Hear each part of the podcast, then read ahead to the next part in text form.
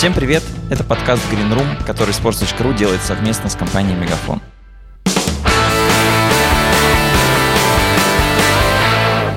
Меня зовут Влад Воронин, я шеф-редактор sports.ru, и, как всегда, каждые две недели я разговариваю с Егором Крицаном, директором новых медиа-агентства Special One. Каждый раз перевираешь мою должность директора по медиа и коммуникациям. Всем привет. В последнее время мы с Егором постоянно встречались в Москве и разговаривали с глазу на глаз. Сейчас условия разъединили нас. Егор записывается в Санкт-Петербурге, я в Москве. И говорить мы будем тоже о зрелище, которое люди потребляют дистанционно. Мы будем говорить о телевидении платном, бесплатном и вообще, как телевидение влияет на бизнес-модель спорта в исторической перспективе. Но начнем мы, как всегда, с нашей любимой рубрики «Новости спорта». Сейчас новостей не так уж и много. Все бизнес-процессы остановились, и все, что делают менеджеры, это просто разгребают последствия тотальной остановки спорта как быть, как не потерять максимум денег, но при этом приходится и развлекать зрителей, потому что что-то же людям нужно делать, пока они сидят дома. Ну, с одной стороны так, с другой стороны, на самом деле, время такое достаточно интересное. Я бы сказал, что в исторической перспективе, которую ты упомянул, можно сказать, что практически невиданное, потому что вот смотрю я за тем, что происходит э, там, традиционно, в первую очередь, на каких-то американских рынках, и все сходятся во мнении, что были кризисы похожие, когда спорт вставал на паузу из-за чего-то внешнего, но в первый раз э, ситуация такова, что сами спортсмены оказались подвержены влиянию того кризиса, который, в общем, наступил. Сравнивают с 11 сентября, потому что действительно тогда спорт тоже притормаживал и на какое-то время было совсем не до того американцам. Но тогда все в порядке было со спортсменами, стадионами. Большей частью вопрос был только в том, чтобы вовремя вернуться вот э, стране в целом, в ритм жизни. Были какие-то там э, природные катаклизмы, был ураган Катрина, из-за которого, по-моему, отменялись марафоны, еще что-то, и какие-то мероприятия в пределах зоны поражения. Но вот так, чтобы все везде абсолютно, и чемпионат Беларуси оставался единственным э, по футболу, единственным спортивным мероприятием в мире, на который сейчас завязан весь ставочный рынок и много других каких-то рынков начинают обращать на него внимание, такого, конечно, не было. Поэтому, с одной стороны, новостей практически нет, с другой стороны, главная новость здесь заключается в том, как, собственно говоря, спортивные клубы, лиги и сами спортсмены адаптируются ко всем вот этим новым условиям выживания. Мне без э, применения к спорту понравилось, как Илья Красильщик написал, что такое ощущение, что мы всю свою предыдущую жизнь готовились к тому, чтобы сидеть на карантине по домам, в том контексте, что столько разных сервисов, столько разных возможностей у нас появилось, что кажется, что все, в общем, только к этому и шло. И количество разных доставок, развлечений, и всего остального, э, для которых нужен только компьютер, оно превысило все возможные пределы, и в целом можно даже как-то комфортно выживать. Но вот э, с точки зрения спортивных медиа, как, например, отдельной частности, которая сейчас там какой-никакой кризис переживает, потому что ничего физически-то не происходит, это, конечно, челлендж интересный. Здесь э, все разбилось на две большие части. Ну, во-первых, информирование о текущей ситуации, да, по-разному себя вели разные организации. Во-вторых, собственно, подход к тому, чего показывать, о чем рассказывать. И здесь, конечно, наступило время архивов и придания какого-то акцентирования внимания на тех вещах, которые, в общем, до этого, может быть, никакого интереса большого и не вызывали. Потому что любой даже самый маломальский информационный повод, там, чей-нибудь день рождения или годовщина какого-нибудь там сотого забитого мяча или заброшенного очка в баскетболе, это все, в общем, э, приобретает такой оттенок важности. Вот. Но если говорить о первом, да, в контексте тех новостей, я чуть-чуть посмотрел, как э, вот неделю назад еще, когда все только начиналось и становилось понятно, что все встает на паузу, лиги начали реагировать. Лиги, клубы, неважно кто, чего рассказывали, как писали, сделал такой небольшой маленький анализ в Excel, и мне больше всего понравилось, как NBA отработал. И после этого, уже после того, как я посмотрел, на ESPN вышла отличная статья о том, как, собственно, NBA реализовывал свой антикризисный протокол в этой ситуации. Они, так как в Китае активно присутствуют, и, в общем, это регион стратегически важный для них, начали что-то делать и как-то чесаться еще в середине января, когда, в общем, во всем остальном мире было не до того, и все делали вид, что а, само пройдет.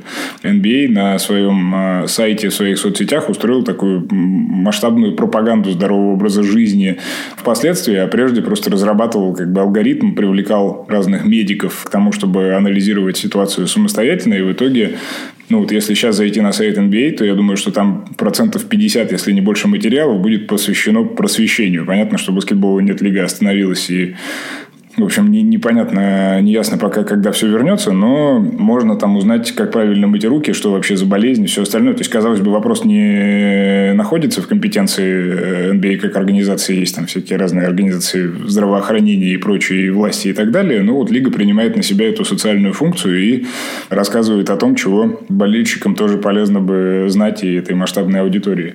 Все остальные как-то в меньшей степени, вот у ЕФА или какие-то другие европейские люди, ну, в общем, ограничены ограничились тем, что просто сообщили, что да, пришел коронавирус, переносим все соревнования Евро-2021 будет все-таки называться Евро-2020, правда, потом это опровергли. Но вот этой вот социальной какой-то нагрузки, да, просветительской никто на себя не возложил. Поэтому NBA всем ребятам примеры и советую зайти на их сайт и посмотреть, что они делают.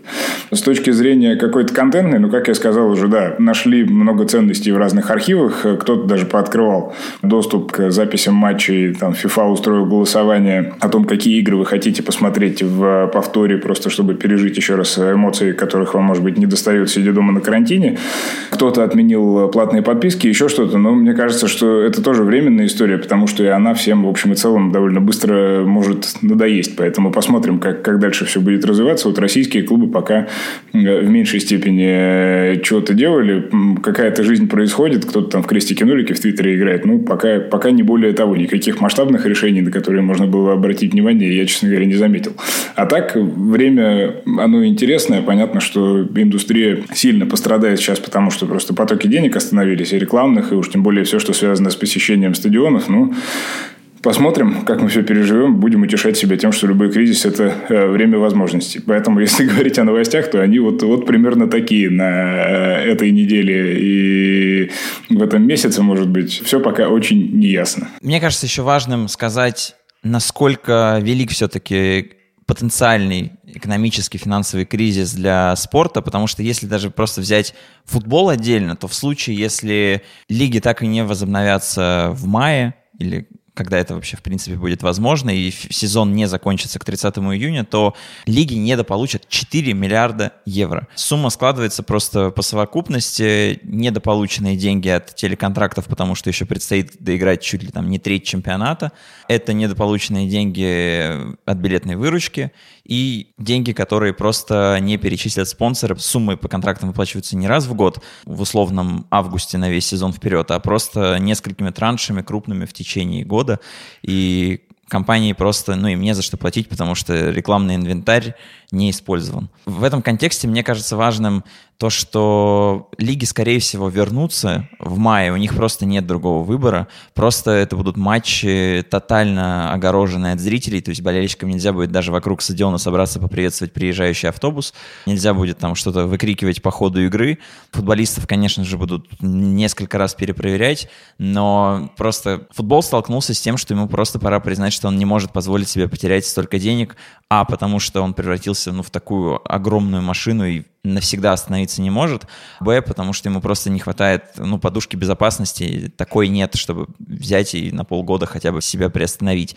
У команд просто денег на банковских счетах столько нет, чтобы протянуть. Ну, соглашусь. И есть, э, конечно, какие-то меры административного, там, государственного свойства по поддержке, налоговые каникулы и всякие разные штуки. Но я думаю, что надо согласиться по умолчанию с тем, что вот субсидировать спорт, допустим, в чистом виде, как это происходит происходит уже с другими индустриями, которым действительно тяжело. Это, конечно, не произойдет. И здесь, в общем, всех так или иначе ждет некая трансформация, содержательная или финансовая или, или еще какая-то. История же в том, что не все индустрии поголовно, скажем так, столкнулись с э, какими-то проблемами. Для кого-то это и время для роста. В общем, и нам-то, людям, находящимся в каком-то цифровом пространстве, можно поискать здесь плюсы, связанные с тем, что рекламные деньги потекли в digital, и, в общем, здесь можно искать какие-то возможности для того, чтобы и спорт у себя применять.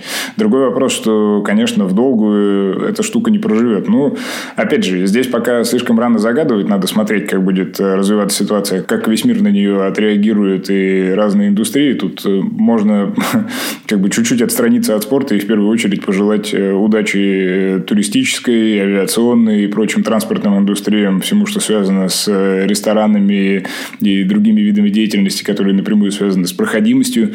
Спорт, ну, как-нибудь чуть-чуть попробует, наверное, перебиться. И я думаю, что все так или иначе останется, если не в прежнем виде, то уж, по крайней мере, в напоминающем прежний вид. Поэтому футболистов на поле, хоккеистов на льду и баскетболистов на паркете мы дождемся скорее рано, чем поздно. Да, но какие-то краткосрочные последствия можно предсказать. Во-первых, очевидно просто, что в этом году сожмется трансферный рынок, и мега-трансферов будет намного меньше, просто потому что клубы не будут рисковать имеющимся на счетах деньгами, и 10 раз подумают, стоит ли вываливать 50 миллионов фунтов за какого-нибудь 20-летнего игрока, который только-только сверкнул несколько месяцев. Разумеется, сожмется рынок агентский, и еще одно ну, просто неизбежное последствие – это ослабление требований по финансовому фейерплей – очевидно, что вторая часть сезона просто не будет изучаться палатой УЕФА, про который мы говорили в прошлом выпуске. Если вы его не послушали, то советуем, потому что мы просто разобрали историю появления финансового фейерплей. Ну да, это тот редкий момент в этом контексте, когда, конечно, хочется согласиться с Леонидом Федуном, который первым эту проблему обозначил, но тут, я думаю, достаточно очевидный ход вещей, что как налоговые каникулы будут реализованы, уже реализовываются, так, в общем, и каникулы, связанные с э, какой-то отчетностью такого свойства, они тоже просто неизбежны, потому что, ну, иначе что у нас останется? Полтора футбольных клуба, и, в общем, можно будет тогда совсем закрываться. Так что, естественно, что УЕФА а, уже отреагировал и какие-то комментарии на эту тему дал, и дальше тоже будет реагировать, просто потому что иначе нельзя. Это, безусловный удар по этой концепции, но, в общем, время такой вызов бросает, что никакого другого выбора здесь точно не остается. Ну и еще один аспект, который тоже, несомненно, будет затронут этим кризисом и его последствиями, это переподписание некоторого количества договоров телевизионных ключевых сделок вот на границе 2020-2021 годов сразу у нескольких европейских лиг больших намечалось переподписание. Я точно там не помню, французская лига и английская, по-моему, 22-й. Э, естественно, что ну, сейчас и в силу того, как меняется индустрия, digital приходит и, в общем, э, становится все более более важным, уже неизбежно какие-то изменения происходили бы. А теперь, с учетом того, что денег станет меньше, и, в общем, все чуть-чуть пострадают, э, это тоже не может не сказаться. И отчасти в этом контексте, но скорее в более историческом, мы сегодня и хотели поговорить об индустрии телевизионного вещания, вещания, в принципе, в какой-то исторической перспективе, и чуть-чуть э, напомнить самим себе и вам, как же сложилась та модель рынка, с которой мы прожили с 70-х, может быть, в случае с Россией чуть попозже это, конечно, началось, до, теперь уже можно говорить 2020-го, потому что, смотри, пункт 1, сейчас явно все начнет меняться. Мы все знаем, что сейчас для футбола, в первую очередь, конечно, западноевропейского, телевидение дает 40% доходов, примерно, иногда даже больше. Так было, конечно же, не всегда, и 30-40 лет назад телевидение воспринималось скорее как помеха на пути к увеличению билетной выручки, и вообще не воспринималась как какая-то точка роста. Мы расскажем про то, как все это менялось, ломалось, и как телевидение вообще поменяло тотально экономическую модель спорта. Но пока мы запускаем новую рубрику. У нас в каждом выпуске подкаста теперь будет конкурс от sports.ru и Мегафона. Правила на самом деле очень простые. Всего три пункта. Первый – подписаться на инстаграм sports.ru. Второй – подписаться на инстаграм Мегафона – Третий – правильно ответить на вопрос под постом в инстаграме sports.ru. Мы разыгрываем три промокода на пакет Мегафон ТВ кино по подписке. Между прочим, это очень нужная вещь, потому что, во-первых, Мегафон ТВ пользоваться удобно, потому что смотреть фильмы, сериалы можно в любом месте, на любом устройстве, сколько угодно раз. И не нужно выбирать по жанрам, там есть все, блокбастер, э, комедия, мелодрама, что угодно. Более трех тысяч фильмов, более 70 сериалов, 4 канала, пакет сериалов и фильмов постоянно пополняется. Это очень удобно, и тем более мы разыгрываем три промокода, которые рассчитаны на 60 дней, 2 месяца. Ну, очень актуальное предложение, очень удобное, так что обязательно участвуйте в нашем конкурсе.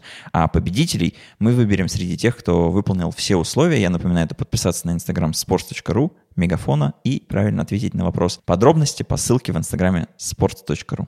Вопрос очень простой. В начале 60-х годов чемпионат Англии, тогда еще совсем не АПЛ, подписал контракт с вещателем ITV, который, в принципе, мог стать прорывным. Но вскоре после того, как этот контракт был подписан, вещатель сам разорвал этот контракт, а вам нужно объяснить, почему. Что же могло заставить телекомпанию разорвать это соглашение всего через пару месяцев после начала работы? Вперед, давайте в instagram sports.ru, и там уже мы разберемся с правильным ответом. Вопрос, вопрос непростой. Я бы, наверное, сходу даже не, не смог ответить. Вот не знаю этот исторический факт, наверное, пришлось бы в Гугле посидеть. Но могу призвать со своей стороны всех тоже участвовать, подписываться и традиционно оставлять свои комментарии, пожелания, вопросы. Я, кстати, видел, что были вопросы, но я думаю, что в конце выпуска мы на них ответим. Пока вернемся к телевидению.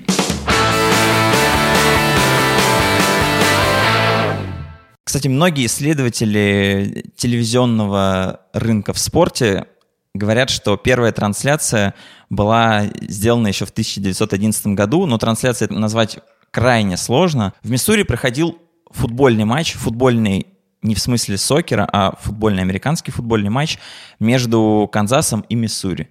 Посмотреть его в прямом эфире возможности не было, радиоэфиров прямых в тот момент еще не было, но зато каждый раз, на каждой временной осечке, когда просто возникала в игре пауза, из Миссури уходила телеграмма с тем, что вообще случилось в игре. В Канзасе оперативно получали эту записку, принимали к сведению и передавали, ну, грубо говоря, спортсменам, актерам, дублерам. Они просто делали такую репродукцию того, что случилось только что в Миссури, только в Канзасе. И вот на такой сценке спортивной присутствовало тысяча человек можно сказать, что это вообще первая трансляция, потому что другой, другой возможности настолько быстро узнать, что случилось, в принципе, и не было. Можно было бы только получить такую же телеграмму с результатом игры, а тут людям, по сути, воспроизводили все то, что случилось в другом штате. Переход вот от этого легкого театрализованного спортивного представления на основе телеграфского сообщения к большой медиа-модели спортивного бизнеса был долгим, сложным. Там была куча препятствий от чисто технических, как вообще организовать хорошую телетрансляцию спортивного события до того, как вообще организовать лигу и распределять деньги. Путь долгий, героев на этом пути много, говорить об этом можно очень тоже долго. И чтобы вас просто не утомлять сложно сочиненной лекцией, мы просто расскажем историю этого перехода на примере АПЛ и просто назовем там, главных героев этой трансформации, бизнеса и медиа-трансформации. Но есть в этом контексте, в историческом все равно один факт, который меня греет больше, чем все остальные, потому что первая спортивная трансляция в истории США, именно телевизионная уже, это 1939 год, и это бейсбольный матч между командами Колумбийского и Принстонского университетов, к одному из которых я имею непосредственное отношение, и вот сейчас пытаюсь визуализировать, наверное, даже могу представить, откуда эта трансляция происходила. Но, в общем, э, да, 30-е годы, сейчас так пытаешься назад обернуться, и думаешь, что сложно даже как-то помыслить, как это могло бы выглядеть, но так или иначе. Ну и важный аспект международного свойства, такой исторический, скорее, просто для общего знания. Первые трансляции Олимпийских игр – это 36 год э, Берлин, Олимпийские игры, которые были идеологически, наверное, ничем не хороши, но придумали вот две важные штуки. Это первые трансляции и Олимпийский факел тогда же появился. Ребята, которые проводили эту Олимпиаду, любили всякие разные символизмы. И, в общем, что-то из этого до нас даже доехало. Не знаем мы этого контекста, но э, факт остается фактом. Возвращаемся в мир АПЛ и английского футбола. Вот Егор сказал, в 1939 году была прямая видеотрансляция матча в американском футболе, но, несмотря на это, даже спустя еще там 35 лет телевидение не стало хорошим источником дохода для английского футбола, потому что вот есть великая программа Match of the Day, которая выходит на BBC, она создана в 64 году, но она очень долго вообще командам не приносила ничего. 50 фунтов в год получал каждый английский клуб. Вот в английскую профессиональную систему входит 92 команды. И вот была сумма 5000 фунтов в год за то, чтобы показывать хайлайты матчей самых интересных выходных. И Манчестер Юнайтед или какой-нибудь... Лейтон Ориент. Да, Лейтон Ориент, все получают 50 фунтов и все. Даже если что, для 64 65 и так далее годов это ну, несущественные деньги потому что там игрок мог получать 12 тысяч фунтов в год. Телевидение источником больших доходов для клубов, в первую очередь, потому что сами клубы и лиги боялись этого телевидения. Боялись они его по простой причине, что ну, это заблуждение сохранялось в действительности до там, середины 80-х годов много где. Люди будут смотреть телевизор, им будет удобно дома, диван их просто примагнитит, они не будут ходить на стадион, а если они не будут ходить на стадион, значит, они не будут покупать билеты. Если они не будут покупать билеты, значит, клуб лишится большей части своей выручки, потому что, как мы знаем, до середины 80-х годов это была совершенно другая модель, которая там, сейчас называется полупрофессиональный, когда ты живешь только на билетную выручку и не используешь весь свой потенциал.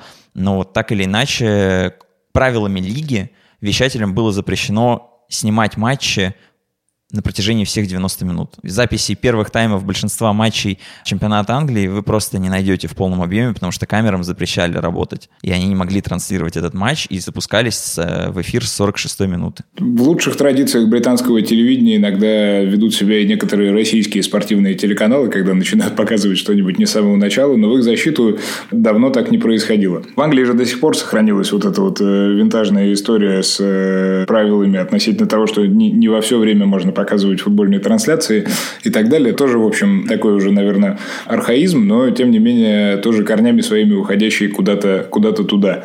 Во времена, когда задумывались о том, что неплохо бы подсобрать людей на стадионе, а не только перед экранами телевизоров. Сейчас, конечно, сложно представить себе, что кто-то в этой логике начнет рассуждать и расставлять матчи по времени, но, в общем и целом, наверное, на тот момент 60-е, 70-е это имело свое право на существование. Эта традиция называется блэкаутом матчи, которые начинаются в субботу в 3 часа дня, просто нельзя показывать в прямом эфире никогда ни при каких обстоятельствах. И что бы ни происходило, какие бы деньги не получала английская премьер-лига, вот за эту традицию держится. Мне кажется, что это вот последний такой традиционный момент в английском спорте, который пока ничем не вытянешь, ничем не изменишь. Иван Калашников с тобой поспорил бы относительно того, что еще пирожки остаются на стадионах. Ну, гастрономия, она, наверное, в этом смысле исключение. Но в случае с блокаутом э, была же интересная история какое-то время назад, когда Ла Лига поставила классика как раз на какое-то утреннее время, чтобы его там индусы и китайцы могли посмотреть в вечернем прайме.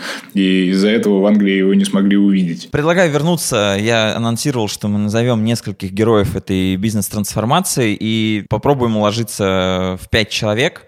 Первым я бы назвал э, Дэвида Дейна. Это многолетний владелец Арсенала, президент Арсенала и просто футбольный активист, который был многопрофильным бизнесменом, между прочим, просто импортировал кучу тропических фруктов в Лондон, продавал на рынке лондонском манго. Были у него и другие бизнес-интересы, но в какой-то момент все у него схлопнулось. Были огромные долги, и, грубо говоря, на последние деньги, почти там 300 тысяч фунтов, он приобрел 16% акций Арсенала, веря, что вот-вот футбол взлетит. Хотя на тот момент, ну это просто безумная инвестиция, покупать акции футбольного клуба в 83 году в Англии, это нечто очень странное, потому что отлаженных бизнес-процессов не было. Вскоре футбол столкнулся с тем, что его просто нигде не показывали и считали маргинальным видом спорта, который, возможно, уйдет куда-нибудь к уровню кикбоксинга. Ну вот он верил, что это случится. Ему очень нравилась американская модель развития. между прочим, первый маскот в европейском футболе, вот этот зеленый динозаврик арсенальский, он ну, не скопирован, он списан из НФЛ. Точно так же именно он вместе с несколькими соратниками уже, которых он обрел, и мы про них поговорим, привнес в английский футбол фамилии на футболках. Вот сложно представить, да, что в футболе когда-то просто никак не были представлены игроки на футболках. Это тоже все списано из американской реальности. Президент Арсенала, объединившись с Ирвином Сколором, это владелец, президент Тоттенхэма. Довольно странная да, картина, что Арсенал и Тоттенхэм не враждуют, а вместе, объединившись, пытаются что-то поменять. И задумались про то, как, как же вообще быть с телевидением, просто потому что в 82 году, это как раз то время, когда они оба заходят в английский футбол, НФЛ подписала исторический контракт с телеоператорами на сумму 2 миллиарда долларов, и командам просто каждый год в среднем было положено по 14 миллионов долларов, что для того времени действительно было чем-то прорывным. И футбол, который не получал от телевидения ну, практически ничего, был ограничен потом 10-20 матчами в год, которые транслировались а, на протяжении всего сезона. Они просто увидели, что бывает, если работать с телевидением. Ты сказал про то, что не было надписей на футболках, а я вот недавно как-то, ну не недавно, какое-то количество лет назад мы пытались э, еще в футбольном клубе «Зенит» восстановить номера на футболках у игроков, которые выступали в 50-е, 60-е и так далее. И выяснилось, ну, то есть для нас это было новостью, наверное, для людей со стажем нет, что раньше номера вообще не закреплялись за игроками. И понятно, что не было никаких фамилий, поэтому в раздевалке приходили, кто что разбирал, тот под тем номером на поле и выходил. Понятно, что кто-то старался там брать одно и то же, вот, но в целом происходили изменения, и это оказалось не очень просто с точки зрения восстановления протоколов и какой-то исторической правды. Потому что ну, бывали ситуации, когда один и тот же человек мог в сезоне там под несколькими номерами легко сыграть.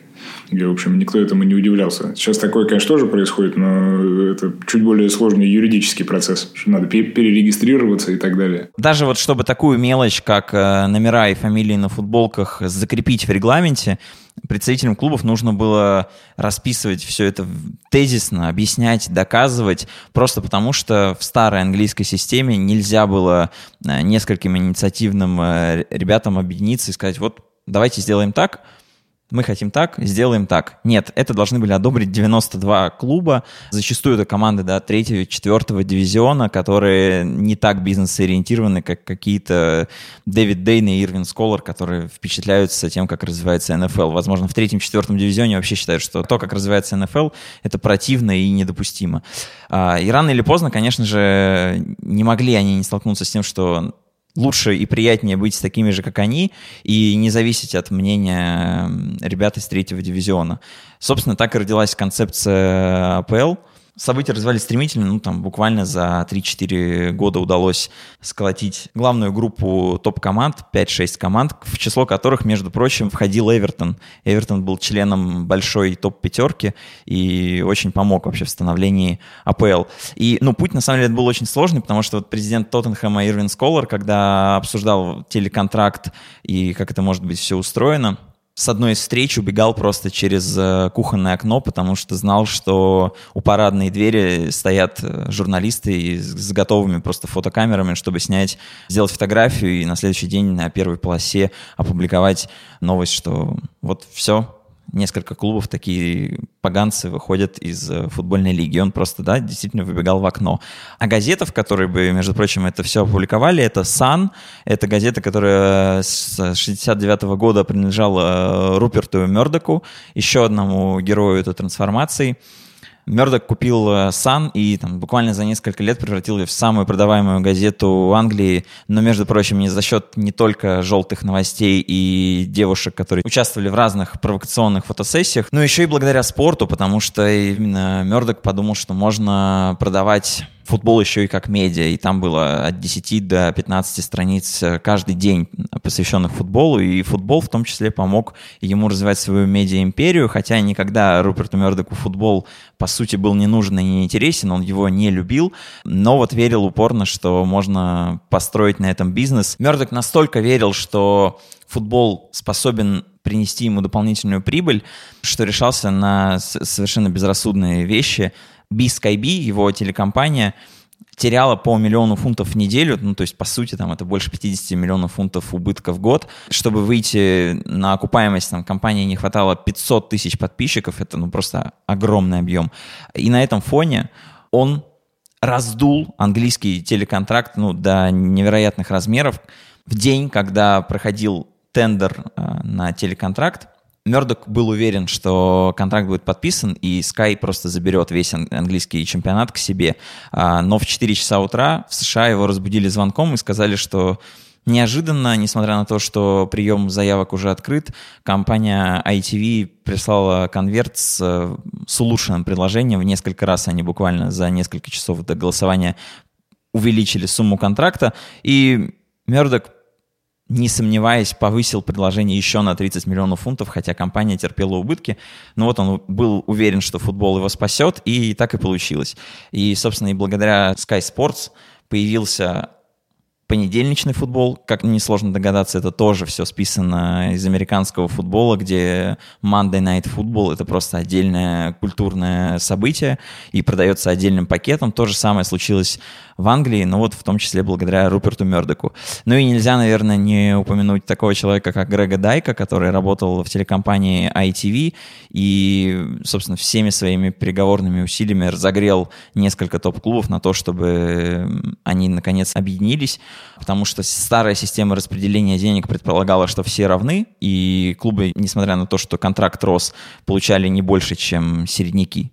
А Грег Дайк сразу сказал, что топ-клубы должны получать больше, и он пообещал там Манчестер Юнайтед, Арсеналу, Тоттенхэму сразу по миллиону фунтов за их домашние матчи, и это заставило топ-клубы поверить, что телевидение может быть бизнесом, вот все эти главные герои этого перехода. Это Ирен Сколар, Дэвид Дейн, Грег Дайк и Руперт Мердок. Запомните эти имена. Из-за них футбол больше никогда не был прежним. По сути, уже насмотревшись на то, как развивался чемпионат Англии, что ему телевидение действительно приносит большие деньги, и с каждым контрактом все больше и больше, так делали уже и остальные чемпионаты.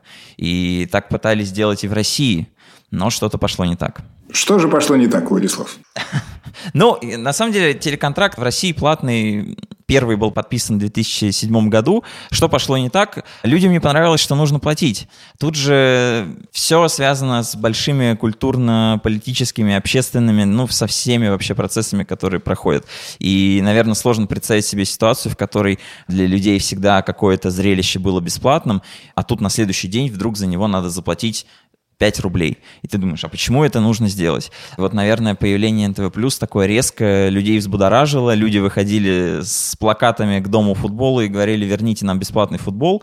Буквально через пару дней э, выступил Владимир Путин и сказал, что верните людям бесплатный футбол. И НТВ Плюс лишился эксклюзива. И пришлось поделиться просто с, по-моему, тогда это был телеканал «Спорт». Не получилось перевести футбол в полностью платный режим. Ну, наверное, в связи с тем, что сложно говорить о платной модели в условиях, когда ну, к этому зритель э, не готов. На последний 2007 год точно был не готов, потому что все еще было бесплатным. Сейчас, наверное, об этом говорить несколько проще, потому что все-таки к нам уже пришло понятие, что есть подписка, что есть компания, которая сама производит, и она напрямую к тебе обращается через свой сервис, и ты, ну, по сути, просто покупаешь доступ. Сейчас с этим несколько проще. Ну, несколько проще, но действительно, что у всех занимало какое-то время вот эта вот адаптация к э, самой идее того, что спорт – это, по сути, такой же поход в кинотеатр, в цирк или еще куда-то, в хорошем смысле, что это развлечение, за которое надо платить. И здесь, наверное, такая философская грань, она проходит проходит э, где-то там же, где проходит разница в отношении к спорту как виду деятельности вот, американскому классическому да, и европейскому классическому. И основной аспект здесь это то, что спорт в Европе это все-таки не только про фан как таковой, но и какую-то социальную, культурную и прочую нагрузку. Проще говоря, это вопрос э, жизни и смерти. И гораздо серьезнее к этому ко всему относится. Поэтому, естественно, вот это вот э, противоречие, заложенное в то, что за вещи, которые, в общем, входят в нашу пирамиду потребностей по умолчанию, почему-то надо платить, когда они все время были бесплатными, ну, это, это нормально. Мы просто, как и во многих других вещах, чуть-чуть с запозданием к этой проблеме подходим. И я здесь могу понять и тех, кто говорит, что, конечно, надо платить, просто потому что это сделает индустрию чуть более здоровой. Но, с другой стороны, могу понять и тех, кто говорит, что раньше на первом и втором э, каналах мы смотрели этот спорт бесплатно и, в общем, не хотели бы этой традиции изменять. Мне в этом контексте всегда вспоминается, я уже, по-моему, рассказывал об этой истории, когда я был на лекции Дэвида Стерна, бывшего комиссионера NBA, и он рассказывал э, покадрово, как они выходили на китайский рынок и засылали в Китай на местные телеканалы кассеты с записями матчей NBA, со словами, что покажите, когда вам удобно, ничего не надо платить, просто ставьте в эфир, и в итоге, в общем, это все трансформировало отношения NBA с китайской аудиторией в то, что Китай – это один из главных источников прибыли, роста, развития и так далее, поэтому тут курочка по зернышку, она, в общем и целом, тоже поклевывает, и даже если в России сравнивать ситуацию сейчас с тем, что было лет 10 назад относительно трансляции, их доступности, возможности подписаться и так далее, то ну, какие-то позитивные изменения, они, наверное, все-таки налицо, и они э, происходят. Понятно, что есть еще к чему стремиться, но так или иначе мы движемся, может быть, не в ногу с э, мировой индустрией, но в полшага за ней где-то пытаемся угнаться. А история про АПЛ – это прекрасный пример. Он, наверное, такой главный бенчмарк здесь, самый показательный. Все хотели бы пройти этой дорогой, и все хотели бы оказаться в ситуации, когда у тебя есть возможность оперировать даже не миллионами, а миллиардами доходов от э, бродкаста. Но, повторюсь, я уже вначале говорил, что сама индустрия и модели потребления, они претерпевают столько изменений, что совершенно непонятно, когда этот пузырь, если он пузырь телевизионных контрактов больших, лопнет или не лопнет, и во что он вообще дальше перельется. Ну, во-первых, мне кажется, кажется, что все-таки не пузырь и просто есть э, потолок на внутренних рынках. Мы, по-моему, это обсуждали, когда говорили про то, как вообще спорт переходит в интернет и как меняется потребление у людей. А на зарубежных рынках контракты растут и еще какое-то время точно будут расти. Это просто неизбежно. Когда ты говоришь про то, что все бы хотели управлять такими миллиардами, конечно, бы хотели, но мы же не случайно называем порядок цифр, с которыми Apple сначала работала, да, это 50 фунтов за хайлайты, это 2 миллиона фунтов за трансляции, потом 5, потом 10. Это все постепенные шаги, и у ПЛ деньги росли не просто потому, что у них классный чемпионат, а просто потому, что еще отношение к продукту эволюционировало постоянно. И не случайно мы еще говорим про людей, которые на старте все это продвигали, объясняли, почему так надо, насмотревшись на американскую модель. Это все были бизнесмены. Руперт Мердок просто медиа-магнат с кучей интересов. Ирвин Сколлар — это человек, у которого была куча недвижимости в Англии. Дэвид Дейн — это просто человек, который многопрофильный бизнесмен.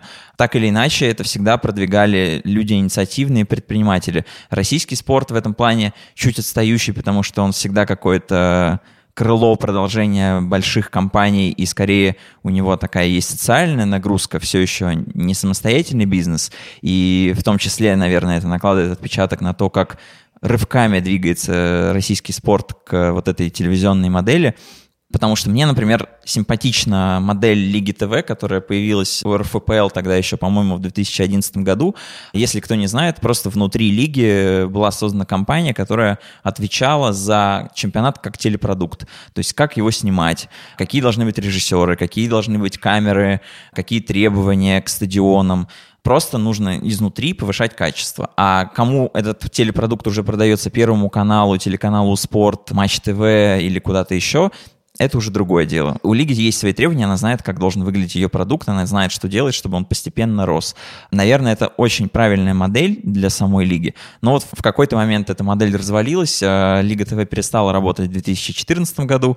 В 2015 году два крупных телеигрока объединились по сути, потому что то, что было телеканалом «Россия-2», а до этого телеканалом «Спорт», и то, что было НТВ+, сплелось просто в одну компанию, и на рынке спортивного ТВ большого, которое способно претендовать на главные продукты, мы сейчас не берем в расчет какой-нибудь Viasat или Евроспорт, это хорошие телекомпании там, со своими интересами, но они не будут покупать Лигу чемпионов и чемпионат России просто потому, что это требует совершенно других вложений по сравнению с тем, к которым они привыкли. И вместо двух игроков оказался один, который способен диктовать свои условия, и, наверное, в том числе из-за того, что тут почему приостановилось развитие лиги в какой-то момент. Я считаю, что вот корневая точка — это развал Лиги ТВ, потому что лига теперь не управляет просто своим продуктом. Вторая точка — это создание Матч ТВ. Это компания без конкуренции просто невозможно. Ну, подвижная мысль, она теряется, как на мой взгляд, и Матч ТВ, не чувствуя конкуренции, замедляет так или иначе свои действия, потому что ничего не заставляет придумывать глобально новые технологические штуки, качественные, продуктовые и так далее на примере всех лиг мы видим, что это, ну, это просто необходимо, потому что у НФЛ телеконтракт дробится, по-моему, на 5 разных контрактов с разными вещателями. Каждый отвечает за свой сегмент, И это делает лигу лучше, просто потому что если все делают свою работу хорошо, общий продукт растет. Ну, я здесь могу только согласиться с тем, что вот эта модель, когда лига сама отвечает за содержание а, телевизионного эфира и, по сути, производит картинку, она, наверное, показала себя наиболее удачные в Бундеслиге, допустим, вот э, так принято, у них есть свое крыло, плечо, как его можно назвать, да, отдельная компания, которая делает трансляции. Более классический пример, э, не знаю, Международный Олимпийский комитет, который каждый раз высаживает бригаду, собирает на базе местного вещателя, тоже все по очень четким гайдлайнам, стандартам и шаблонам составлено, и в результате, в общем, как основной бенефициар этого процесса, естественно, контролирует максимально качество того, что производится. Ну, в нашем случае Матч ТВ с Лигой, понятно, в тесной классные связки работают. Инициатива с Лигой ТВ, действительно, это был интересный опыт. Она там в силу разных причин прекратила существование. Но я думаю, что текущая ситуация, когда Матч ТВ и НСТ, Национальный спортивный телеканал, отвечают за производство картинки, она тоже не навсегда, и какие-то изменения невозможны, потому что все уходит в то, что раз уж э, лиги, клубы, э, спортсмены даже отчасти, они начинают контролировать собственные медиаплатформы и доставлять сигнал до потребителя, то логично более глубоко озадачиваться и качеством того, чего они посредством этих платформ доставляют. Уж как это все будет в деньги конвертироваться, ну, здесь хотелось бы пожелать нам э, самим себе возможности однажды оказаться в роли АПЛ, NBA или еще кого-то, но понятно, что дорога это очень длинная. Ты сказал про Бундеслигу. Мне всегда в контексте разговора про российские реалии сложно применить то, что делают большие дяди, да, это АПЛ, Бундеслига, Ла Лига, я уже не говорю про американский сегмент. Все это, ну, сложно на нас примерить просто потому, что мы развиваемся по-другому, и, конечно, это как есть хорошо, есть плохо. Вот ты находишься в ситуации плохо и говоришь, вот так красиво, так бы очень бы хотелось, чтобы у нас было. Ну, конечно, так хочется, но вот это настолько правильная модель, что мы видим и последствия последовательной работы даже в Польше. Польша, по сути, скопировала модель Бундеслиги, и, ну, открыто об этом говорит. Насколько я знаю, даже поляки приезжали в какой-то момент в РФПЛ, когда у нас была Лига ТВ, и просто узнавали, как это устроено, как это работает, что лучше сделать на стартовом этапе, чтобы просто не повторить чужие ошибки. Впитав этот опыт РФПЛ, в том числе поляки сделали точно такой же собственный дивизион, где управляют качеством картинки. Используют даже, кстати, российскую технику, компания, которая делает камеры пауки, и контракт просто последовательно растет, растет, растет, растет, растет, ну, потому что он не может не расти, если ты занимаешься этим отдельным продуктом. И, ну, это просто симпатичный пример не гигантского рынка, он не на космической стартовой точке, но вот работа по маленьким шажкам приводит чемпионат к хорошему, приятному успеху. Если вот вернуться к разговору про платную или бесплатную модель, ну, наверное, стоит прояснить, не все же бывали в США, не весь спорт в, в Америке находится за замком, заплати и тогда увидишь. Потому что, вот насколько я понимаю, для США точно так же, как для Англии важен блокаут, для США важно, чтобы Супербоул был э, в свободном доступе. Правильно ли я говорю, Егор, или что-то не так? Ты сразу в такой э, самый, самый люксовый, наверное, пример попал, потому что Супербол действительно это история абсолютно национального масштаба. Ее в нашем контексте можно сравнить только с новогодним обращением президента, уж с точки зрения рейтингов точно, потому что не устаю я напоминать, что из 20 самых популярных трансляций в истории американского телевидения 19 Суперболов, и каждый год практически там в первой тройке лидер меняется, потому что смотрят все больше, больше и больше. И, кстати, в этом году интересно впервые начали начали считать цифры не только домашнего телесмотрения, но и коллективного в барах, ресторанах и каких-то вот публичных местах. Была у нас такая блажь еще пару месяцев назад собираться в барах и смотреть спорт.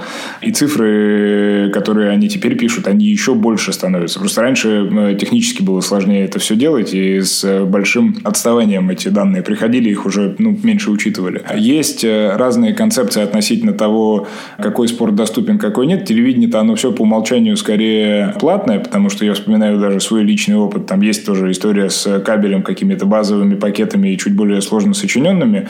Ну, действительно, в базовом ты можешь что-то найти. В общем, ESPN всегда что-то показывает.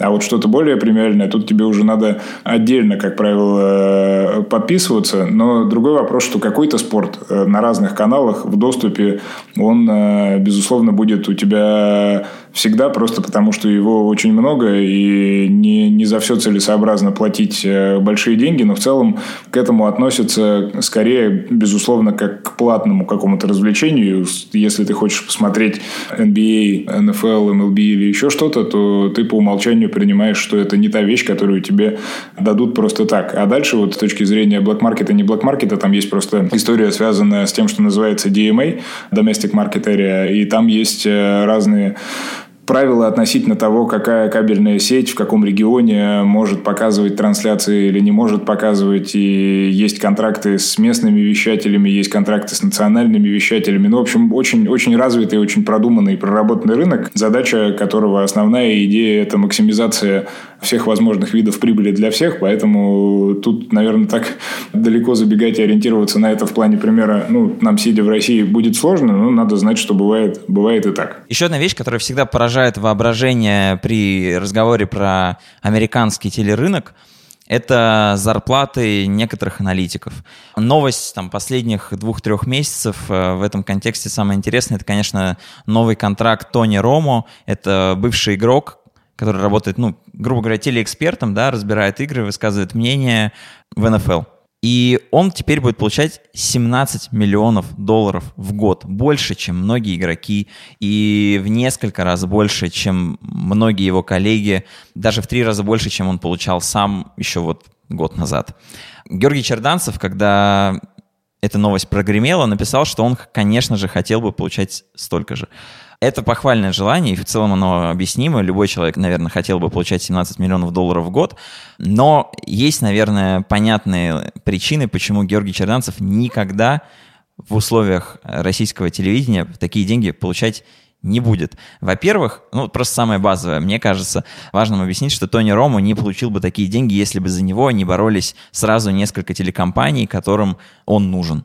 Тони Рому будет работать на CBS, и CBS, например, было жизненно важно забрать именно его, потому что ну, он звезда индустрии, его высказывания прям очень хорошо разлетаются, ну, плюс еще качество экспертизы, конечно. CBS за последние годы лишился двух своих звезд э, из-за большого скандала вокруг харасмента.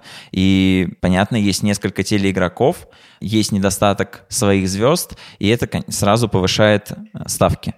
Это раз. Ну и два, просто сама модель конкуренции, когда есть несколько телекомпаний, они освобождает звезду телеэкрана, дает ей возможность выбирать, если ты работаешь качественно, тоже твоя зарплата растет. В российских реалиях пока это представить, ну, совершенно сложно. Егор, есть ли у тебя какой-то любимый американский телеведущий? В спортивном э, контексте, наверное, нет. Но вот я, кстати, здесь могу с тобой чуть-чуть э, поспорить не относительно зарплат или еще чего-то, а относительно того, что мало кто из тех, кто любит показать на ESPN, CBS или еще что-то пальцем и представить, что там что-то принципиально отличающееся по качеству от э, Матч ТВ или других каналов, которые у нас в доступе есть, происходит, так это скорее не так. Потому что, ну, с точки зрения трансляции, понятно, мы обсудили, что, может быть, чуть больше сил, средств и так далее вкладывается в производство контента, но с точки зрения какого-то общего нарратива, ну, я не могу сказать, что если вы посмотрите ESPN или еще что-то, то вы будете шокированы, что там, в общем, повестка какая-то принципиально другая. Нет, это все с точки зрения дискуссии плюс-минус то же самое, но это просто накладывается на какие-то особенности менталитета и, может быть, чуть э, большую историю индустрии как таковой, и это делает картинку и содержание дискуссии, ну, может быть, чуть более качественной, но вот э, какой-то огромной дистанции такой многокилометровой между тем, что можно увидеть там и можно увидеть здесь, ее скорее нет. Но если, конечно, не брать в расчет какие-то супер срежиссированные массовые глобальные мероприятия, типа того же Супербола, Супербола, но у нас просто не с чем это сравнить. А если говорить о том, а, почему а, кто-то там может получать 17 миллионов э, долларов в год за свою работу в кадре, а у нас нет, так это просто вопрос э, суммы денег, которые, в принципе, в индустрии находятся и рекламной, и какой бы то ни было, просто потому что американский рынок, он вот настолько конкурентный, настолько объемный, и в общем и целом э, это просто вопрос пропорции, но не какого-то огромного качественного различия. Но я, кстати, вспомнил, пока говорил, что у меня есть любимый герой, который в кадре работает. Я, мне очень понравилось, когда НХЛ привлек Снуп Дога в качестве эксперта, и он э, работал у них на и на трансляциях даже он делал свое шоу, посвященное хоккею. Я не знаю, сейчас выходит оно или нет, но в прошлом году точно было. Вот такой подход мне крайне мил, потому что Snoop э, тут, в общем, не надо сильно даже знать его биографию, чтобы предположить, что он и хоккей, они вот как раз в разных вселенных-то точно находятся. Но это был пример такой клевой, классной коллаборации. А так, э, ясно, что в любой лиге, ну, количество экспертов, которые работают на матчах НФЛ, я не знаю, ими можно, наверное, два огромных самолета заполнить, в общем, и все равно все не влезут. В баскетболе то же самое. Очень много людей, которые поиграли, и тот же э, Шакил и все остальные, они в кадре продолжают работать в качестве экспертов уже после завершения карьеры. Просто есть эта вот модель трансформации и помогают спортсменам становиться хорошими телевизионными людьми, уверенно чувствовать себя в кадре, ну и умноженное на, в общем, американскую расслабленность, умение улыбаться и какие-то небанальные вещи говорить, это все и приносит э, результат. Тут я тоже могу только утешить себя тем, что ну, плюс-минус Матч ТВ занимается тем же самым. Много там бывших спортсменов, футболистов приходит в кадры по чуть-чуть, по чуть-чуть, но какие-то новые лица, новые мнения, новые имена появляются, и это все тоже только вопрос времени и каких-то усилий. Вот так пространно я отвечаю на твой вполне конкретный вопрос. Тут я с тобой полностью согласен. А, я лишь просто говорил, что у Тони Ромо зарплата выросла в три раза за год, не потому что он сделал какой-то космический рывок в качестве работы или он сделал что-то уникальное. Он такой же, да, аналитик, он разбирает игру, и чего-то космического он не делает. Там каких-то челленджей акробатических тоже нет. А суть просто, я просто объясняю, что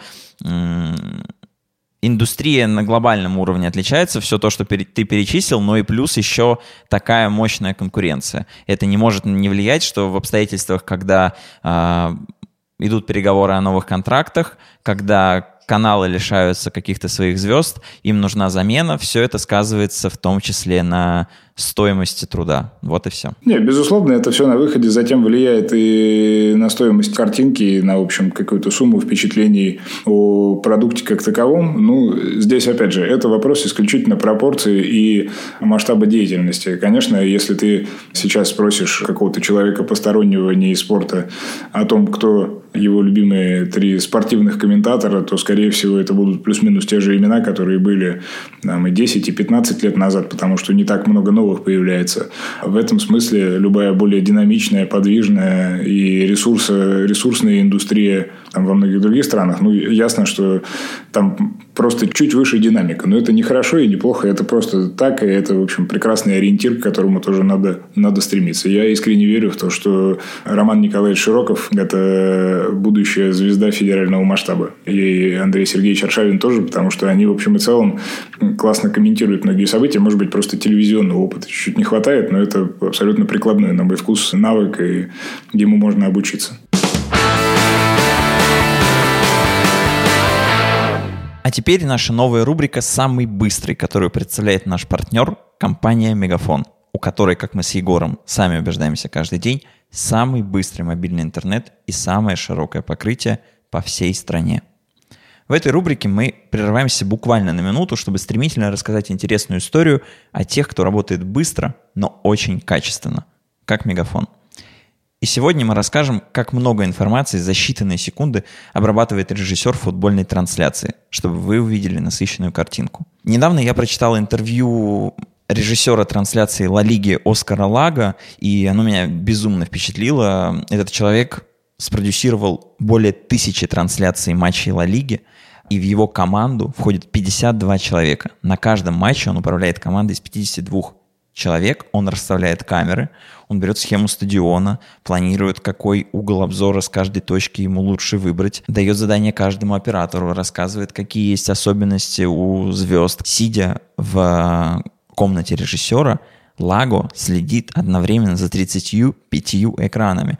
И он так и говорит, что знает, в какой момент ему нужно какую камеру выбрать, что если мяч оказывается вот в этой зоне поля, то должна включиться камера 15, и он дает ей команду голосом. А, например, там в штрафной площади камера 12, и он дает уже ей команду. Но при этом нужно думать не только о том, какой угол обзора, какую камеру сейчас подключить, но еще и о том, какую графику внедрить.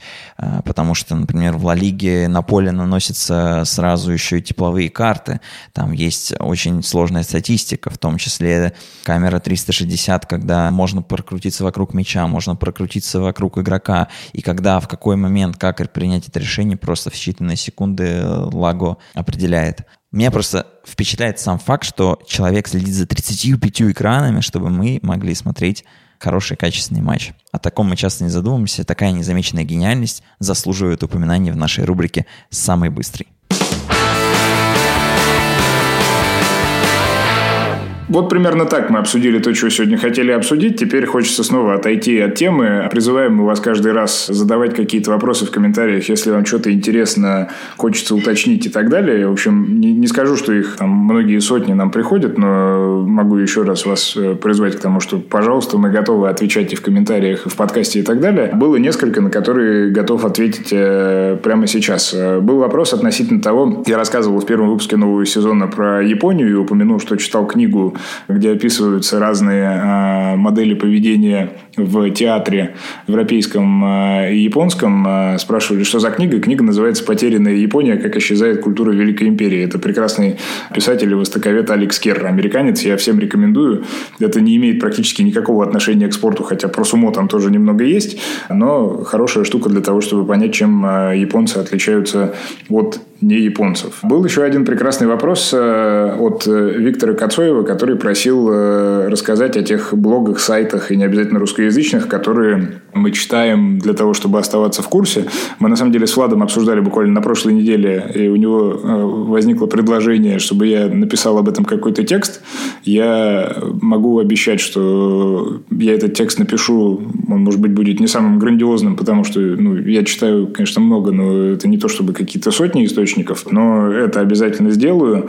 Еще просили рассказать чего-нибудь про обучение в США, ну, об этом я рассказывал уже, там пару интервью каких-то было, еще что-то. Можем тоже как-нибудь пять минут выделить на то, чтобы, может быть, более предметно это обсудить. Плюс еще дадим э, обязательно ссылки на материалы, в которых Егор про это рассказывал, у него брали про это интервью. Да. Там он довольно обстоятельно про это рассказывал. Э, мы поставим ссылки. Если у вас останутся вопросы после того, как вы прочитаете эти интервью, мы с радостью выделим 5-7 минут и поговорим про образование в Колумбийском университете. И не только. Ну и, пользуясь случаем, отдельный привет Вадиму Лукомскому, который продолжает ставить лайки всем нашим выпускам и даже написал вот в комментариях, что шикарный подкаст. Вадим, спасибо большое. Мы тоже слушаем, ну, Влад неизбежно, а я по искреннему желанию э, все подкасты, в которых ты принимаешь участие, и читаем тексты.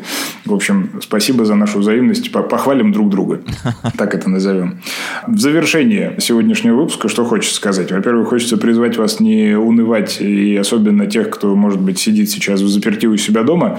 Все проблемы временные. Не забывайте мыть руки по 10 раз в день а, каким-нибудь антибактериальным мылом и сохраняйте оптимизм, потому что спорт в нашей жизни сохраняется. Он обязательно вернется в еще большем масштабе. А все, что происходит сейчас, это хороший урок и возможность вынести какие-то выводы для того, чтобы в дальнейшем чувствовать себя сильнее, увереннее, смелее и держать э, голову высоко поднятой. Поэтому всем, всем оптимизма, здоровья, хорошего настроения. А мы, я надеюсь, э, не будем продолжать записи в таком же домашнем режиме, потому что не будет к этому повода. Но если жизнь так сложится, то мы, безусловно, приложим все усилия, чтобы сохранить прежнюю периодичность. И спасибо sports.ru, спасибо компании Мегафон, которая нас поддерживает. Будем и дальше рассказывать вам о спортивном бизнесе. И встретимся через две недели. Встретимся непременно. Всего вам доброго. Пока.